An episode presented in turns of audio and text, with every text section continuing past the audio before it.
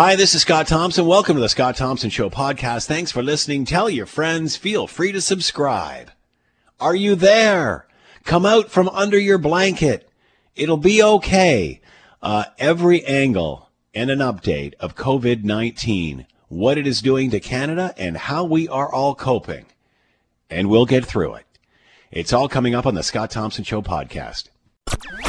Today on the Scott Thompson Show on 900 CHML. I'm Curtis Thompson, Scott's son. We're on the phone with the cable company, trying to stop the internet outages.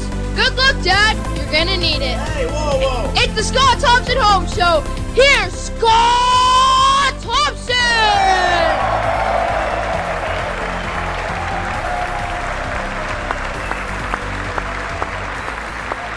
Hang on, I'm all tangled here. Junior's gone and twisted all the cords on me. All right. Uh, good afternoon. It- 900 CHML. I'm Scott Thompson. Willers come back at the station, keeping us on the air. It is the Scott Thompson Home Show, week number 18 of. Feel free to jump into the conversation. We would love to hear from you. Uh, it starts on the website. You'll also find the commentary there today. Hoping that uh, everybody who's involved, government, uh, teachers unions, and boards can all make this happen. And by the time September rolls around, we don't end up with another uh, situation we had before. COVID 19. Feel free to weigh in on that. We would love to hear from you. Also on Facebook and Twitter. You can send us a note 24 7. Scott Thompson at 900CHML.com. And first of all, though, some pretty exciting news locally. Uh, and and this is in regard to uh, the downtown entertainment uh, district and and plans that are being made there to, uh, as you know, two proposals uh, uh, up in front of City Hall to to take over these facilities. And tomorrow we're supposed to hear more on all of this. So let's bring in Larry Di Ianni, former mayor, City of Hamilton. He is with us now. Larry, I hope you're doing well. Thank you, Scott. I am doing well, and likewise. Uh, so, Larry, a very exciting time for the city. What can we expect to hear tomorrow? Well, it is exciting uh, because um, obviously uh, during this period of uh, COVID, um, where everything is a standstill, um, the city's plan, which looks forward, uh, is um, is a, a morale boost, uh, as well as, if it materializes, and I'm sure it will, uh, an economic boost. So, you know, the fact that that uh, an announcement is going to be made means that people are confident, uh, and uh, the city of Hamilton is going to rebound from this awful time in a good way. Um, now, details uh, will uh, tell the tale, of course, uh, but I'm looking forward to an announcement that is going to change um, the the entertainment venues in our downtown, both in terms of how they look and in terms of who is uh, who is owning them. So uh, we've all been through this. Uh, those that have been a- around Hamilton for the last few decades, we've seen a lot of things like this come and go. Uh, two concrete proposals here. Will we definitely see something come out of this either way? Well, uh, again, the uh, and, and I don't have any inside information at all, so the uh, I'm waiting for the details like everybody else. Um, uh, but I, I do know I am familiar with the process. I looked at it very carefully. I did see the presentations uh, when they were made by the two proponents, uh, and both plans that were presented um, are very ambitious, very expensive, uh, and very much driven by the private sector. Uh, so, you know, the private sector would not have gone to the trouble of formulating those plans if they didn't intend to follow through. Uh, now, the public sector, meaning the city, is involved because the venues we're talking about, of course, are currently owned by the city. And so, consequently, uh, the city will put up some properties that it owns, uh, but it's willing, according to the presentations that were made, it's willing to cede ownership uh, over some of those properties uh, and programs. And um, and I think that uh, um, you know the the details will tell us exactly how that's going to unfold. Uh, but that's very ambitious. Uh, part of the city's rationale as well. Uh, you've got to give credit to um, Councillor Merulla in the day when he uh, said, you know, we should, we, meaning the city, should get out of uh, running and owning these facilities that have to do more with entertainment than with uh, uh, needed services for our citizens. And maybe the private sector can step up. I thought when he made that comment, and I've told him this personally, that he was crazy. I thought nobody's going to step up because the private sector wants to make an investment if there's a return on that investment. Uh, and yet, uh, here we are after many, many months. Um, the uh, the two proponents, uh, the single uh, Mr. Vranich and the conglomerate group uh, led by the Mercanti Group, but others as well, have put some dollars behind their proposals and some ambitious plans. So we'll see tomorrow exactly what, what the city is going to do with those proposals and who gets what. Uh, you were talking about seeing both of the presentations and two strong proposals, from what I understand. Similarities and differences of the two. Well, of course, this is some months ago now, pre-COVID, but from what I recall, uh, essentially the big difference, uh, the, the, huge difference, uh, is that uh, the uh, the Mercanti Group wanted to move the convention center from its current location. And everybody, by the way, agrees that the convention center is far too small to attract the kinds of conventions that generate interest beyond the smaller uh, events. Uh, they want to locate, uh, relocate that to the Eaton Center um, and uh, and create a new convention center there. Um, that's one of the difference differences whereas Mr. Uh, Vranich wanted to expand the current site, but he also wanted to build some additional uh, space, office space tower, as well as another hotel uh, in the downtown as well. And of course, then there is work uh, on the uh, on the first uh, Ontario Center, or the former Copps Coliseum, that both planned to varying degrees as well as well as some cosmetic work uh, to Hamilton Place, uh, the First Ontario Concert Hall now, uh, and the Studio Theatre. Um, so, so and the the total amount that, uh, in terms of dollars, that the Mercanti Group was earmarking, a total around 500 million, uh, and uh, Mr. Vranich's total was 200 million at least. and so, once we know the plans, we will know more or less um, uh, what the commitment in terms of dollars will be for those venues.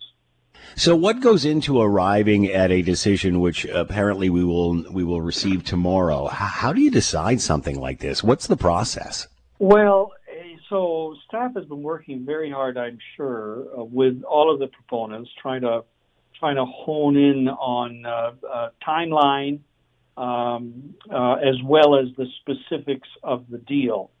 And if they're coming forward with a recommendation tomorrow, it means that whoever is involved on the other side um, has agreed uh, to to whatever the city has put together. And so uh, there are a number of things that council was looking for. One was um, uh, limiting, if not eliminating entirely, the city contribution to those venues the yearly contributions that are made. Whether that's possible or not is another story, but that's one of the drivers as far as the city was concerned. And another one was speed. Uh, they want to see something done as quickly as possible. Remember, there's a, a corollary story here, and that's the Bulldogs and Michael Andlauer, who wanted mm. to hmm. move um, the arena up on the mountain, if you recall, Scott. And the council said no to that. They want to see it done downtown, but they promised an expedited uh, renovation to accommodate Mr. Andlauer and his team as well in the downtown area. So, as well as as uh, limiting tax contributions, taxpayer contributions, speed, so that it can be done expeditiously, as as opposed to, as you said earlier, you know, spinning the wheels and not seeing anything done uh, beyond that. And I think the um, the, the third element that I would be looking at for sure is uh, okay, um, these groups that uh, are in front of us, can they deliver? Um, are they in fact capable of hmm. mounting mm. the major uh, work that needs to be done, both from a financial perspective, and so there's some financial due diligence that needs to be done, uh, and also in terms of experience. Have they done this kind of thing before? Uh, do or or are they simply taking a stab in the dark? Now, with each of those uh, criteria, again, uh, once we see the uh, the details, as much as they're willing to show us tomorrow, uh, we'll be able to uh, judge um, uh, whether they've made a wise decision based on who can do it, how fast can they do it, and do they have the wherewithal to do it. On the wherewithal part, certainly we've seen the investment that Mr. Vranich has made downtown, hundreds of millions of dollars already, and the group that um, has uh, a grouped itself around the Mercanti group, um, whether you talk about the Palettas or uh, Liuna or any any of them, uh, you know they've got some pretty mm. deep pockets themselves, and they've done some major work. So it's a fascinating uh, uh, exercise in decision making, and we'll see what happens. I mean, I've got some, I've got my own feelings about what might happen, but uh, pure conjecture on my own part and uh, not based on anything other than, you know, having having seen these things happen before. Okay, so let's go there if you want to share those thoughts. And well, how close how close is this race? Well, so so if if past this prologue, um, council always looks for um, they always look for the compromise, right? They they they'd rather not see a win lose. They'd rather see a win win. So I'm looking for um, a win-win uh, deal to be struck, uh, where everybody uh, is accommodated. The city wins because it gets these renewed venues, defrays some of its cost, uh, and um, and um, uh, both parties uh, that are involved, that by the way are are are stellar um, business interests and community-minded interests in the city based on what they've done in the past uh, deserve deserve some recognition. So, is it possible to be a Solomon here? I'm not sure, but I'll bet you it's being thought thought about. Wow! So it could be possible that both have some sort of investment in this, splitting up the pie per se. Well, you know, and and again, this is wild conjecture on my part. Right. I honestly have no inside knowledge. Everybody's been I've tried, but everybody's been very tight-lipped about this.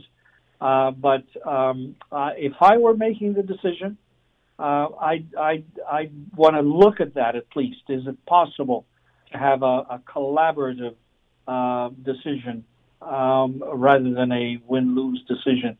Now that may not be possible, and in which case, then they'll have to make a decision. It sounds like they have made a decision. They're presenting it to council.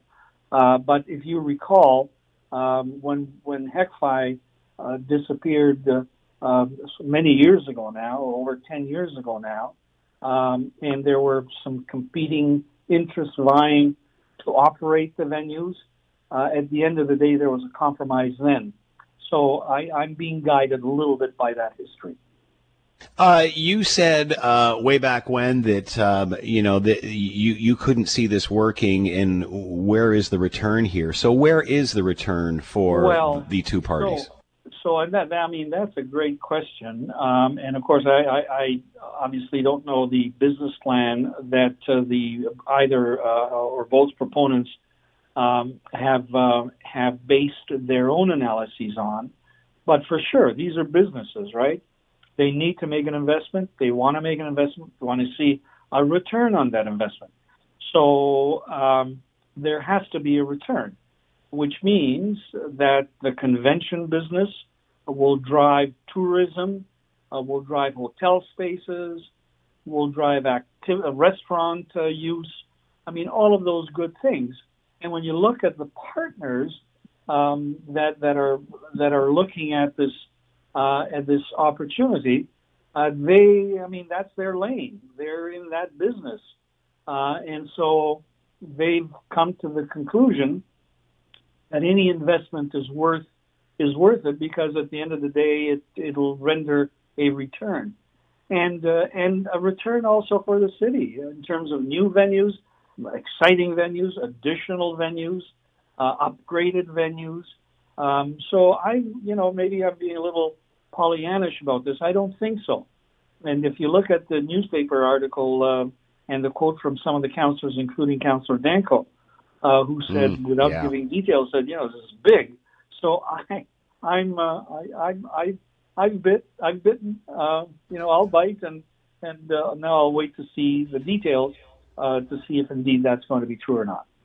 Larry Di Ianni has been with us, former mayor of the city of Hamilton, talking about tomorrow. Uh, plans unveiled. Who will be the winner of uh, the deal to uh, take over Hamilton's entertainment facilities? And uh, the excitement surrounding that is certainly starting to build. Larry, thanks for the time as always. Be well. Thank you, Scott. You too. All right. Uh, as we head into stage three, or at least parts of the province head into stage three, the greater Toronto Hamilton area is still excluded from that, down to Windsor, Essex at this point.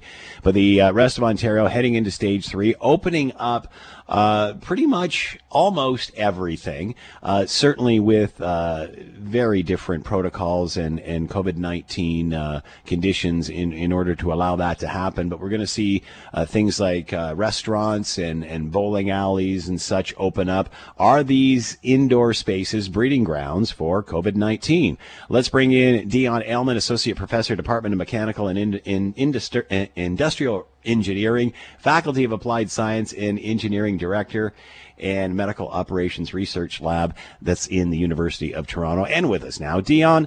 Or Dionne, thank you so much for the time. Much appreciated. Thanks for having me. So, how concerned are you about Ontario entering into stage three and the opening of these other uh, facilities?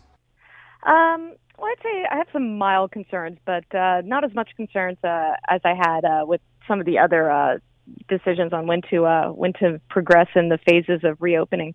Uh, you know, one thing about Ontario is that um, certainly every part of the province is is at a different state with COVID right now. Like you just mentioned, that the GTA and Hamilton areas are you know still. Uh, maybe not so much struggling with COVID, but uh, there is still some significant COVID prevalence uh, in our communities, whereas other parts of Ontario haven't had any new COVID cases in um, a few weeks. Uh, so certainly makes sense for the areas that are are more or less COVID free, at least as far as we know right now, uh, to uh, to progress in the reopenings. What are your concerns as we head into stage three and these indoor facilities? Yeah, well, you just asked, you know, a good question. You know, are places like bars, clubs, and bowling alleys breeding grounds for COVID? And you know, bowling alleys, you know, maybe not so much because you're more or less, you know, contained within your own social group uh, when you're mm-hmm. when you're out uh, uh, bowling. But uh, bars and clubs, you know, music is loud, people are drinking, they're they're not going to be as uh, careful or, or as mindful as they could be, and having to speak very loudly means that you know you're most likely expelling a lot more droplets than you would in just a normal day to day conversation. So the risk of transmission is certainly much much higher, and and I would say that definitely bars and clubs are breeding grounds for COVID. But if you're in a community with very very low COVID prevalence, then there might not be that much COVID to to be bred uh, in those in those places, so it may be safe. But of course, you know, one of the you know outstanding questions uh, at really every point of this pandemic is how many infected people are there really um, in in each community? Uh, because we only know about who's infected when they go and get tested, and uh, and those results come back as positive, right? And we know that lots of people might not be getting tested for whatever reason, or people might be having um, extremely mild symptoms during their infection, and they don't realize that it's actually COVID and not just a cold. Uh, and other people might be wholly asymptomatic, and there's you know a lot of um, uh, varying evidence uh, in the literature right now about uh, what percent of uh, COVID patients are fully asymptomatic. Um, but one of the most recent studies that I saw looking at widespread population testing um, in Italy found that uh, potentially as much as 42.5% of people with COVID are asymptomatic, meaning no symptoms from beginning mm. to end. Uh, so that certainly does present some concerns that there might be more infections than than we know of, and that that could result in localized outbreaks as things start to open up in places where we think there is no COVID. We've certainly seen reports uh, coming out of Quebec where they perhaps start uh, tried to open a little early and seeing some uh, infection hotspots in bars and such. Can we just expect the same in Southern Ontario when these things start to reopen up?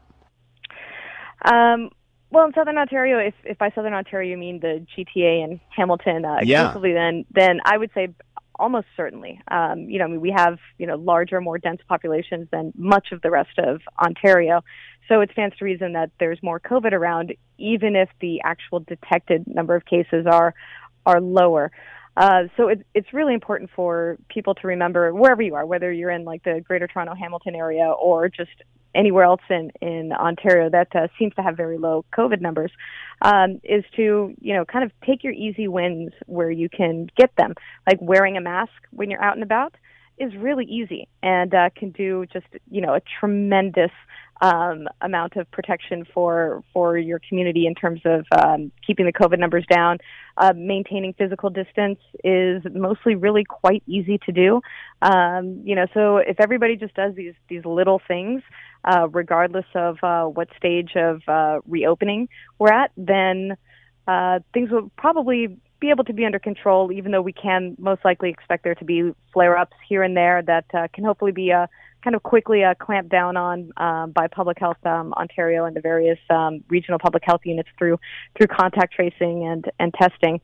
Um, but we can all still do our part to make sure that things stay safe and that we don't have to uh, roll back any of these reopenings. Is there a way to do this responsibly? I mean, many have said that, you know, their bars shouldn't even be open until there's a vaccine. Um, is there a way to do this responsibly? Well, it's really hard to to know. Um, you know, one can absolutely make an argument that we should wait until there's a vaccine before opening any of these high risk areas. And me personally, I would fall into that category of wanting to be more conservative uh, and um, much more, I guess, mindful of public health as opposed to uh, public recreation activities. Uh, but at the same time, if if there is really very very low or zero COVID prevalence in in a community, then it might be worth the risk uh, to open these things up. Uh, of course, one thing you know some of these communities should be mindful of as they start to open bars and clubs is that they might have uh, people from, say, the Toronto and Hamilton area Mm. traveling to those areas to uh, to make use of their open facilities, and uh, you know Yeah. that's when things start to become um, a lot more questionable about uh, about safety because it's not definitely not yet safe to open those sorts of facilities um, in uh, the GTA or Hamilton, but you know people have cars, people can call Ubers, you know people can take trains and uh, and end up you know anywhere else in the province nearby that might be open. So these communities might have more exposure, more risk than what they're anticipating.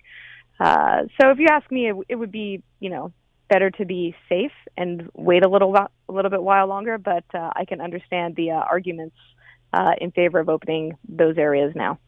Uh, does witnessing what we're seeing going on in the United States reinforce this with Canadians? You know, uh, we just had someone on from uh, Angus Reid who who have done a poll that said after concern was declining, it's starting to to to spike again. It's starting to to go back up. Do you think a lot of that is just simply, uh, you know, at the beginning it's fatigue. I'm tired of doing this, but then you look south of the border, you realize what's going on. You think, oh my goodness, this is what we have to do. Yeah, I mean, I, I think what's going on in the U.S. Uh, is a real, you know, kind of a, a wake-up call or, or reminder to everywhere else in the world, not just Canada, um, but especially us because of our close uh, relationship with our southern neighbors.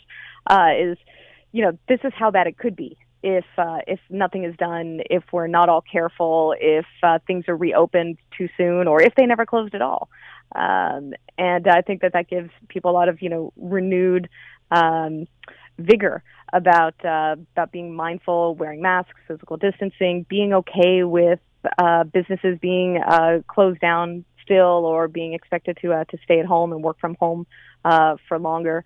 Uh, because even though going through all of these uh, various stages of um, closures and isolation, it, it's difficult on all of us, but it could be way worse. And we only have to look at really pick any state in the U.S.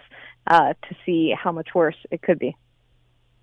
Dionne Aleman has been with us, Medical Operations Research Lab, University of Toronto, talking about the safety of indoor facilities as Ontario readies to enter stage three. Thank you, Dionne. Good luck. Thank you. You too.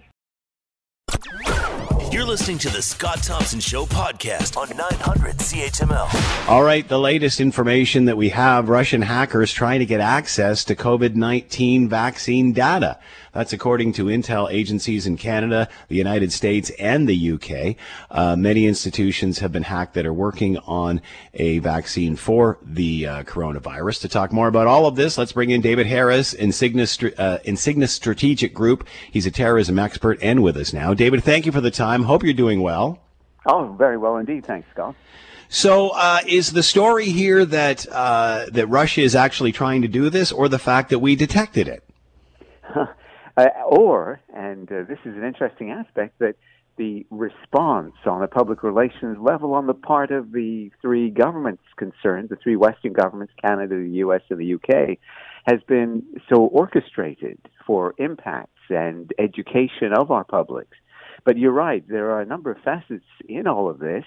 The AP2, APT 28 group, which uh, is uh, connected to all of this, according to the allegations, uh, Russian based hacking group, is reasonably well known uh, as such and in various other guises. It's been active, uh, operating against uh, these three countries, and of course, uh, as well, some people may be aware, Norway, the Norwegian Labour Party, all kinds of things. And the targeting can be, as it has been in the past, apparently political, military, and here we have uh, some combination of health related technology. Uh, on the surface, you have the possibility that anybody who may be sponsoring these particular attacks could be hoping to benefit from the competitive intelligence implicit in the product they take. So, in other words, you might be able, if uh, you were connected to this group, to take those secrets, take the technology, advance your own research, and maybe even race uh, the original uh, producers of the research in the West to market and get a get a jump on them. And with that, the economics and benefits of scale and all the rest in your favor, uh, edging out the actual, genuine producers and originators mm. of all of this research. Uh, there's also then, you know, if you look at it from a kind of geostrategic uh, power position, the possibility that in, in achieving that, you may have undermined the capacity of the originating countries, Canada, the US, UK, and their research, uh, to meet the needs of uh, our own uh, populations and thus uh, contribute to whatever chaos the Russian government particularly likes to. Sow in Western jurisdictions. So we've seen other countries too playing in this. Uh, China uh, being fairly prominent among them. I was just going to about to ask you, what is, China involved in here? What is their uh, involvement in this sort of thing? Would they be doing the same? Uh, we understand that they are. Uh, there's no specific indication, by the way, that they are collaborating in this alleged uh, breach. But it is absolutely the kind of thing the Chinese government does underwrite and uh, they too have an interest in uh, undermining the uh, stability of Western governments because, of course, they reap an implicit political, military, and other advantage from uh, achieving that, which is a reason why these various countries, if given the opportunity, seem more than inclined to uh, play in electoral games. And we know all about some of the hacking attempts that have been made by various hostile jurisdictions into uh, political parties and groupings in the West. I think this um, particular group, the APT uh, 28, uh, has been implicated, according to the British statement, in uh, messing in the 2019 British election. So you can see that once you have these basic tools, you can, that is, hacking tools, you can apply them to mm. a variety, indeed a myriad of uh, of targeting and categories of information.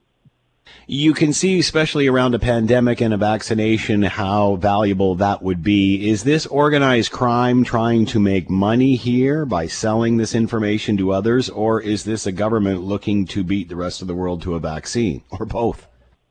Yeah, well, uh, that's where I was going to wind up. Uh, you never quite know where the paving will lead, and who could ultimately be profiting from these kinds of things. You even find yourself at the lapping edge of the waters of uh, money laundering in some regards. Uh, such is the potential for all of these kinds of things as tools, because in the end, the uh, these hacking techniques and the hacking technology really are tools that can be put to a variety of uses, and we see that illustrated almost day to day these days.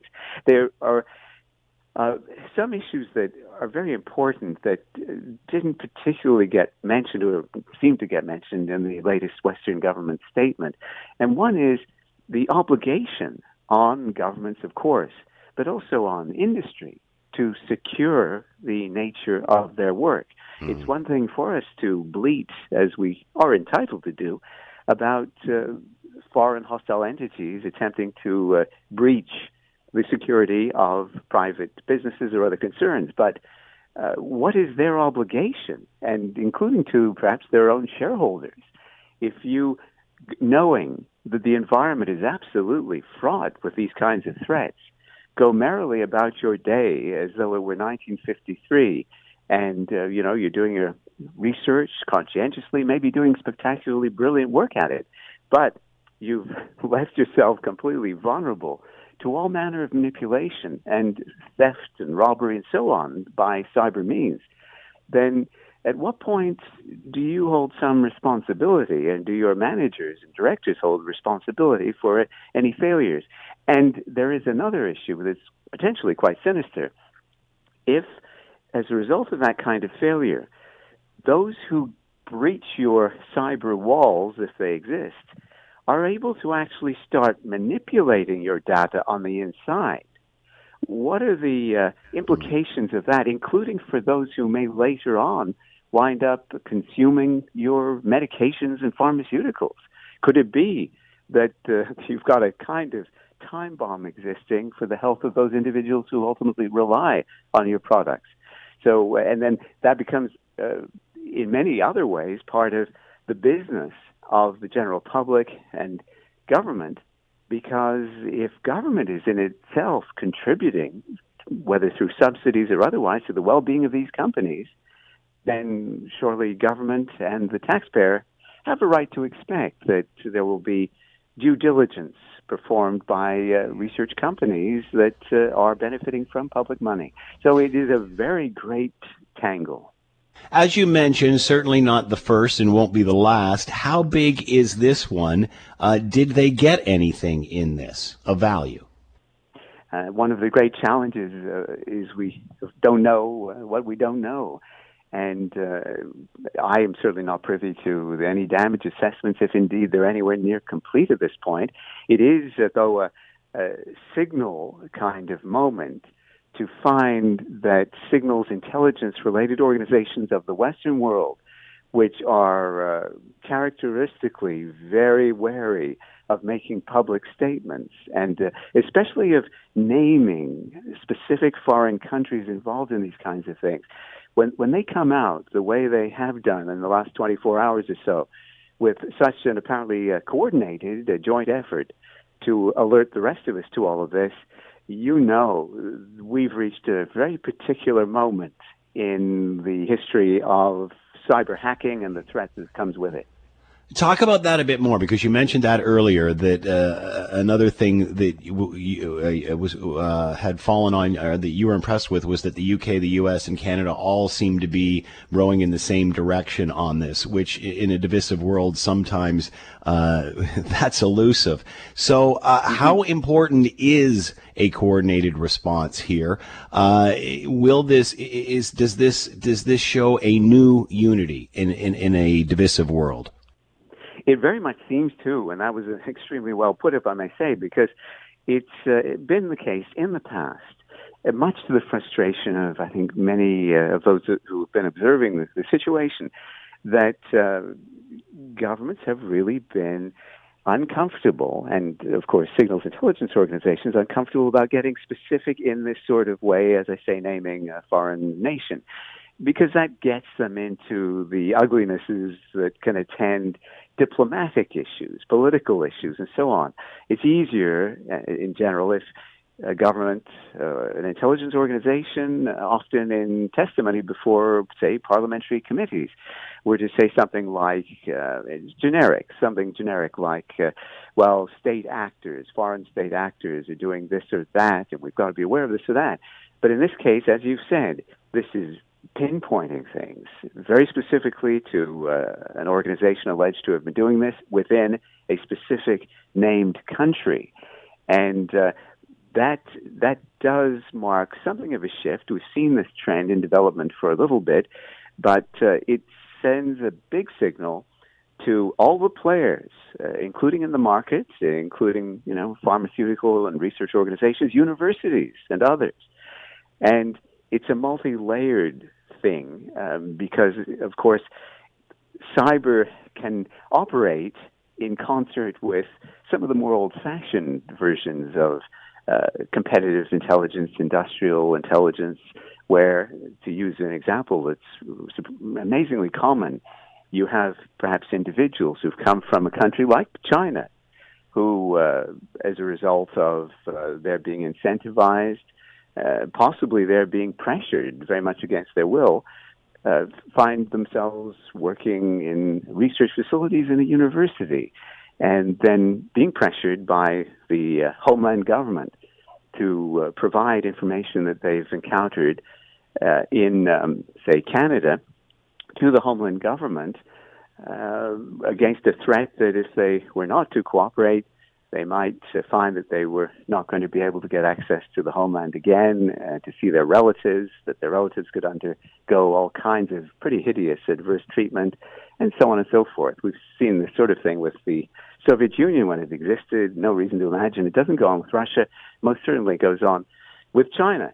So yeah, you, you know, this is a, a many splendored thing, and the educational element is a big one, and the fact that Russia or any other country similarly placed might now have to expect that it will face a public relations uh, a, a, public relations taint uh, may not again terrify the uh, the gangsters, and I use the term advisedly in Moscow, but uh, it, it does introduce into the calculus of interest of the uh, Russian leadership some considerations and may make it harder for them to initiate overtures abroad in a variety of realms, including in commercial business terms. We've seen that China itself has uh, been undermined somewhat by its own hideous behavior in relation to the Wuhan COVID uh, um, uh, pandemic uh, well, you know,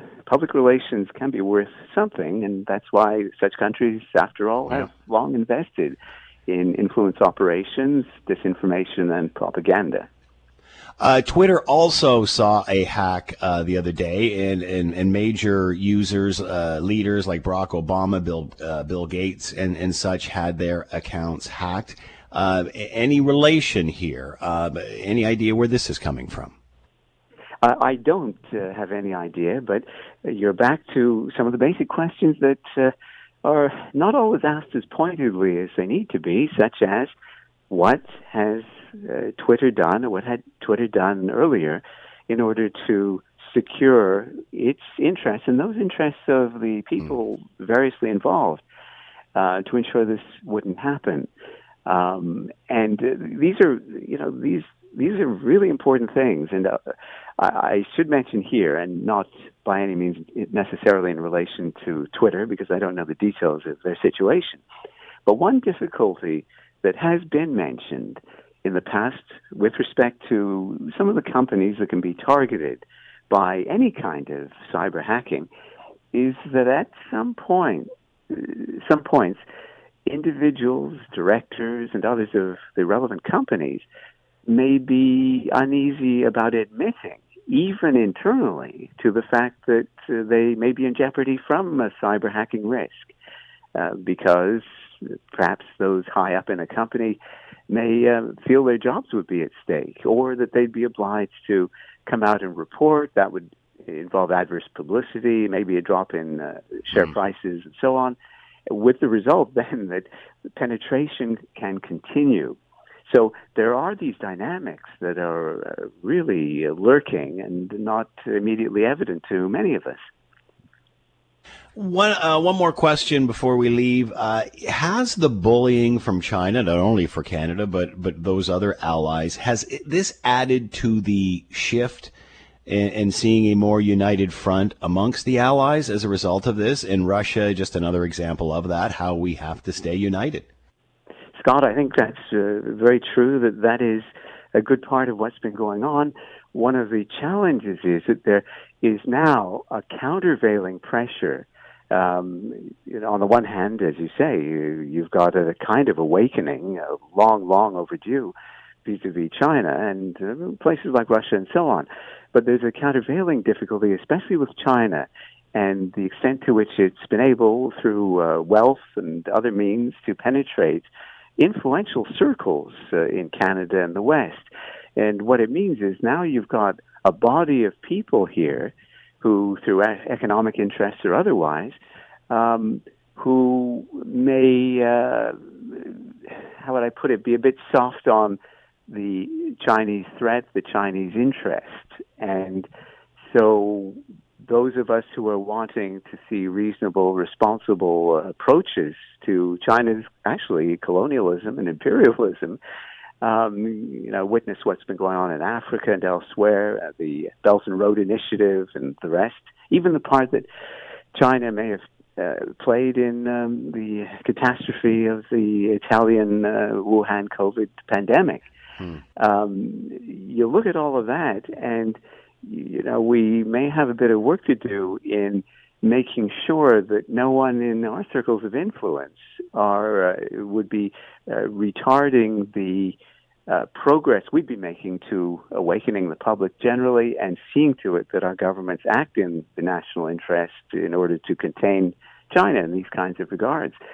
It is uh, it is a very uh, a very complicated thing, and this is why you have influence operations and why China has been a, a leading practitioner of these things. You want to compromise the inclination of foreign influential circles to uh, call a halt to Chinese uh, military, political, and other aggressive activity. David Harris has been with us, Insignis Strategic Group. He is a terrorism expert talking about Russian hackers trying to get access to COVID 19 vaccine data from the UK, the United States, and here in Canada. David, as always, thank you so much for the time and insight. Much appreciated. Be well. Great pleasure. Take care, Scott.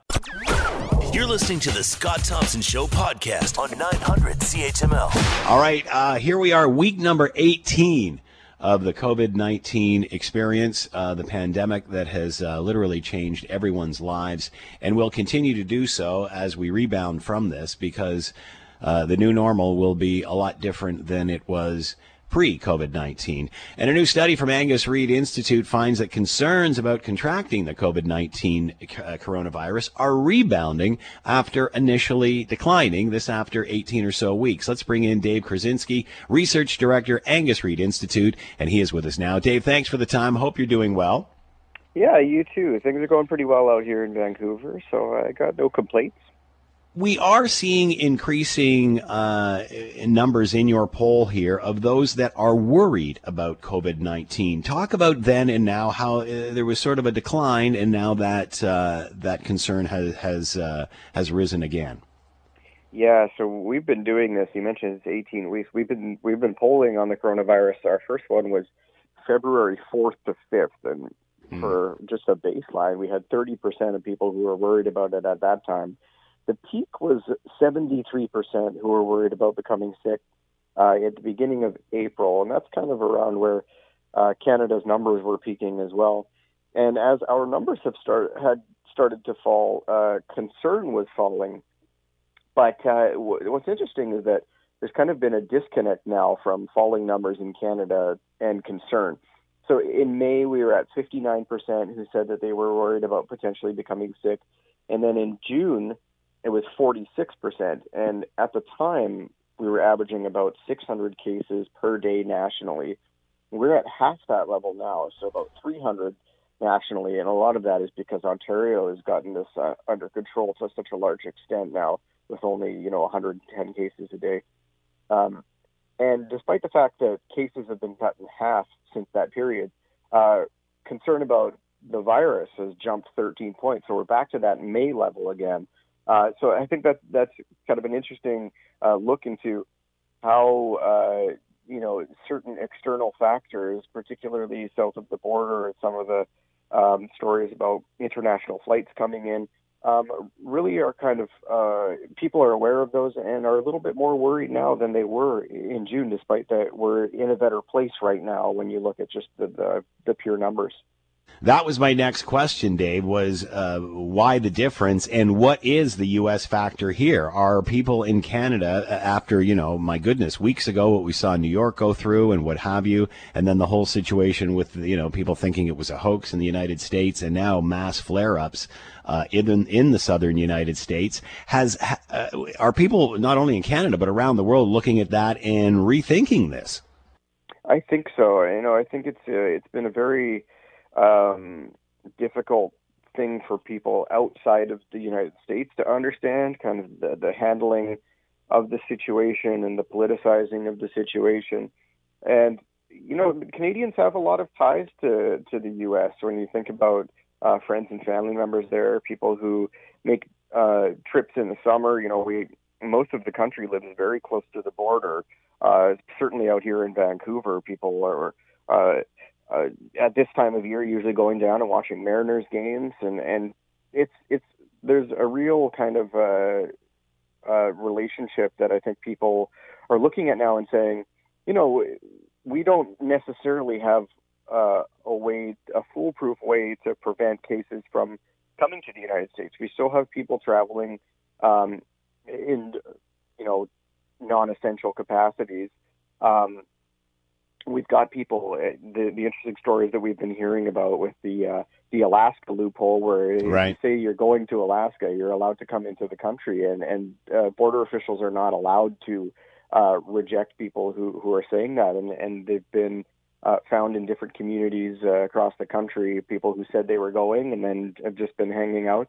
And I think there really is a level of concern that uh, it, it's not necessarily something that we have full control over. And until the United States gets it sorted out, it's going to be a, a, very different world for the rest of us, just because of how close the relationship is, and all of the the kind of um, kind of close proximity that that we have with uh, our most important trading partner and uh, our our uh, friends south of the border. So I think that really is what's driving it. And you see, you know, Canada having 300 cases a day and if you look at the United States reported cases today is already at 32,000. So it might be heading into that 50,000 range again. So it's uh, it's a difficult one, I think, for a lot of Canadians to process, and something that is generating uh, quite a bit of anxiety.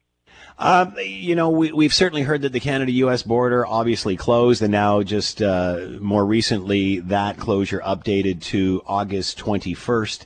Uh, now, so people are assuming that the borders are closed, but really, there's been a lot of discussion in the last little while about if they're really closed or not. We're certainly hearing of more uh, air travel picking up. We can certainly see and hear more planes uh, in the sky. And then, as you mentioned, with the the people uh, traveling into into Canada, saying that they're heading up to Alaska, and then just kind of driving around and vacationing as uh, they normally would. Do you think people are starting to question uh, the security of the borders now? I think so, and, and you know we've seen in in our polling people looking at the border closures and wanting them to last until 2021. A considerable number of Canadians. So it's not that uh, you know, it's not even really a question. There's a lot of uh, uh, agreement across, um, you know, different levels of partisanship and demographics that you don't often see in polling. Everybody is kind of on the same page. But yeah, you mentioned there there really are, you know, if, if you're uh, a family member of of somebody who's in Canada, you you can cross over. You know, we're still getting uh, deliveries. There are still people who are coming across the border. And I think that um, there's a real concern that some of the quarantine measures are, uh, you know, they're they're backed by the law, but they are uh, voluntary in a sense. And unless you're, you know, catching somebody, there's a sense that that people might not, uh, you know, follow all of those those rules that are put in place. And I, I think that there's just a, a lot of concern that that uh, we have this kind of relationship that is so important and that we can't really afford to uh, to undermine. But there there is um, a sense among Canadians that it's something that they they don't want to see open for for quite a long time. Uh, so you know, I think that it, it's people really are kind of taking it upon themselves. You know, we have to ask this question about uh, whether or not you're wearing a mask most of the time, and we've got more than half of Canadians who are doing that. And I think that's a bit of a response to uh, the concern levels and trying to keep it keep cases down at the community level. And I, I think we're seeing a lot of success in that, in in finding outbreaks across the country and kind of keeping them low and and contact tracing. And I think that the element that the United States brings to it is just kind of an uncertainty and, and uh, people seeing how it's being handled down there and potentially not being taken as seriously. And and in this country, uh, if people really have, there's there are not a lot of people who are, uh, you know, uh, calling it a, a hoax in Canada mm. or not taking it seriously. And and you see that in the levels of concern and the fact that 75% of Canadians say that they're they're concerned about friends or family contracting COVID. So the the concern levels are still very high. I think, uh, despite the fact that we've got our caseload down quite a bit. Now, does that translate into mask use? Most think it's a good idea, but are we wearing them? Yeah, you know what's interesting is that um, support for mandatory masks is about 75% across the country. We've seen that in not only our in, institute's polling, but uh, other polls that have been released this week, and it's right around that three quarter mark. And that's interesting because only 20% of Canadians say that they always wear a mask uh, when mm. they hmm. go out into public spaces, and 35% on top of that say that they wear them most of the time. So they know when they're when they're going into a space where people are going to be around, they are wearing a mask. But that's still just 55%. So we're still 20% shy of the number who say that the masks should be mandatory. Uh, for a lot of people, uh, 45% say they rarely wear one or or never wear one, and uh, that's really connected to concern levels. When you ask people who are very concerned about getting sick, 81% of them say that they always wear it or they wear it at least when they know they're going to contact somebody. For people who aren't at all concerned, which is a smaller group in Canada, but still a, a significant group, um, 85% of that group say they rarely or never wear a mask, regardless mm. of where they're going out uh, into public spaces. So you can see a real divide there in how seriously people are taking it and whether they're wearing masks. But uh, the we've got the majority who say that they are adopting them, and 75% who say that they should be mandatory in indoor spaces. So I think that's something that a lot of uh, municipal governments are moving on right now. Quebec has passed it at the provincial level. Um, and it's something that Canadians are amenable to, even if they're kind of neglecting to do that themselves. You're talking about uh, Angus Reid collecting information data on this since back in February. How has the attitude changed? What's it like looking at what you were doing back in February, even March, compared to where we are and what you're hearing and seeing now?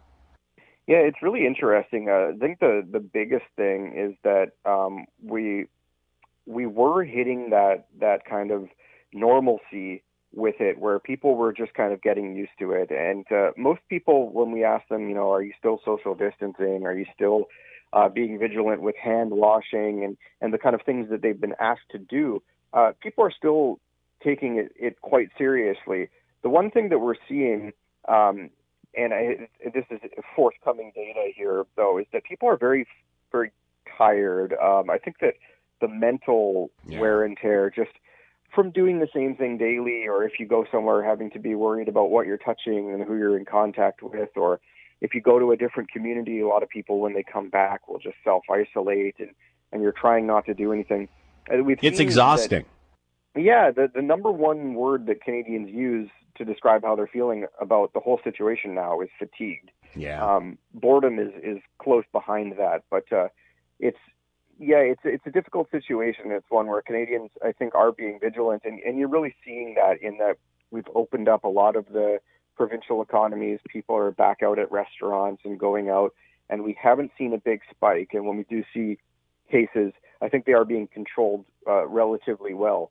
Um, but what you see with people getting back to normal is that now we've got that concern level rising because they're seeing more people and seeing how easily uh, the virus can be transmitted if you don't take it seriously. If you're in a place like you know Florida or, or even California, both coasts of the United States, it really is kind of uh, out of control. And there's while there's a lot of people who aren't worried about the risk of hospitalization or death necessarily, they are worried about other people uh, in in their in their close circle. So I think that's what's what what people are dealing with now, and what is so fatiguing is just the constant worry of this thing that you can't see. Uh, so I think that's that's the one thing that kind of stands out from February is concern went up and, and it went down, and now it's going back up again. And I think people are are you know just having a tough time not being able to adjust to finding a new normal at this point. Uh, on that point, and you know, obviously, that what I'm about to talk about might be a little premature, but many say we will not go back to whatever that new normal is until there is a vaccination of some sort. Will everybody be lining up for a vaccine for a vaccination, or will we see the anti-vaxxer mentality? Um, will, people hesitate? I mean, very much like the flu shot. You know, not everybody gets it. When the vaccination does become available, what do you think the interest is going to be like? Yeah, you know, I think people generally we don't see a huge group of of anti-vax in Canada. There is um, a, a, a you know a, a non-zero portion. We we do get a lot of people. You know, there's a recent poll that wasn't done by us, but was done by another organization that found that 72% of Canadians said that they supported a mandatory coronavirus vaccine. So that gives you an idea of uh, how many people want it to to be something that everybody has to get, not necessarily mm-hmm. something that they want to get themselves. But 28% um, say that they don't uh, they don't think that that's something that should be mandatory. So there is a group of Canadians who uh, want the right to kind of choose whether or not they do that. Um, so that that's going to make things relatively difficult, but it would um, it, it does kind of at least make it comfortable for for you as an individual. I think that's what what people are looking for because even now, if you've had the coronavirus, there's not the, the amount of evidence um, in terms of the length of time that the antibodies will stay in your system and how effective they are from getting sick again. It is a very difficult thing to understand, and we don't really know if you can if it will cycle around and you can pick it up again. At least if you have an effective vaccine that works for most people and it works for most of the time, there is just a sense of you can get back to a bit of normal and you don't have to be worried about being in crowds. And if people don't want to get it, then at least they they have the opportunity to to say that, and then they have to you know live with the consequences. Um, but people who do want it would be able to kind of get back to normal. So I think this, the sense is that in Canada, uh, people would be kind of lining up for it, especially people who are older um, and are having a very difficult time right now, not mm. not being able to go out, not being able to see family members, and and if they are doing that, at least being very worried about it and what the consequences might be. So I think there will be a lot of demand for, for that once it comes out. Dave Korzinski has been with us, research director at the Angus Reid Institute. A new study from Angus Reid saying that uh, the, the uh, concern about contacting COVID 19 is rebounding after declining. Dave, thanks for the time and insight. Much appreciated. Be well. Yeah, no problem. I hope Mr. Ford uh, shows up for you guys soon. Here's hoping too, or at least lets us know. Thanks, Dave. Much appreciated.